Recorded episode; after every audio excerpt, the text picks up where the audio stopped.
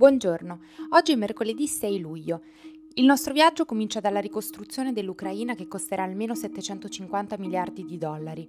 Prosegue con gli iracheni sfollati nei campi profughi che stanno tornando a casa dopo l'ISIS e si conclude nello Sri Lanka, a cui resta carburante solo per pochi giorni. Per gli ucraini che vivono la guerra è impossibile misurare il costo di questo conflitto. Le persone sono morte, le case sono state abbattute, le famiglie sono state divise e la sopravvivenza è incerta.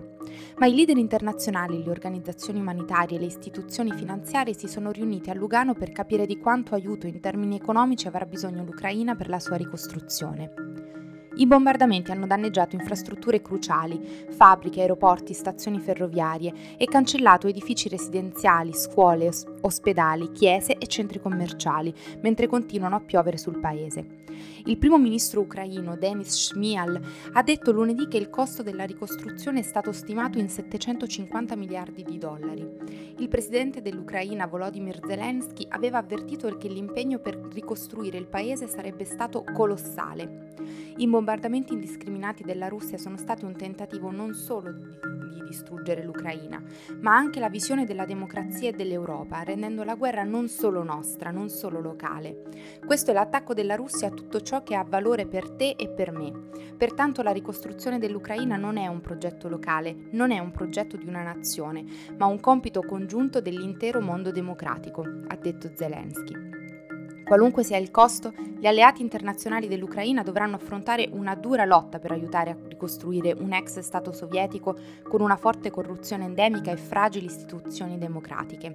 Transparency International, un organismo di vigilanza anticorruzione, ha classificato l'Ucraina al 117° posto su 180 paesi nel suo indice di corruzione nel 2020.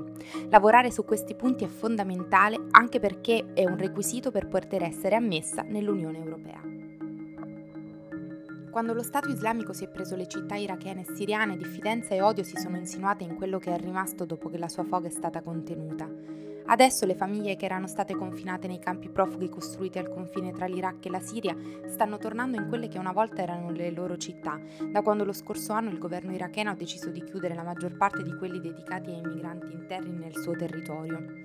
Uno dei campi di cui si è più sentito parlare è quello di Al-Hol, che è anche il più pericoloso, una prigione a cielo aperto con decine di migliaia di donne e bambini provenienti da tutto il mondo, molti con legami familiari con i militanti islamici e pochi con governi interni disposti ad accettarli di nuovo, dove avvenivano frequenti uccisioni e si poteva sentire ancora tutta l'ideologia di ISIS nei discorsi di molte delle persone che lo abitavano.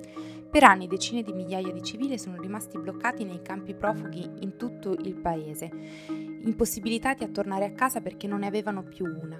Lo Stato non aveva preparato il loro ritorno oppure i legami familiari con un qualsiasi membro del gruppo militante li avevano lasciati in balia delle rappresaglie delle comunità che ISIS aveva cercato di distruggere.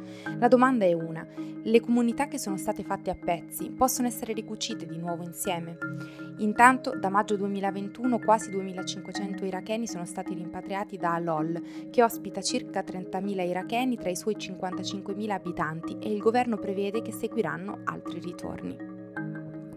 Lo Sri Lanka ha carburante ancora per pochi giorni, secondo il ministro dell'energia Kanchana Wijesekera, con i trasporti pubblici che si fermano mentre la crisi economica del paese continua ad aggravarsi.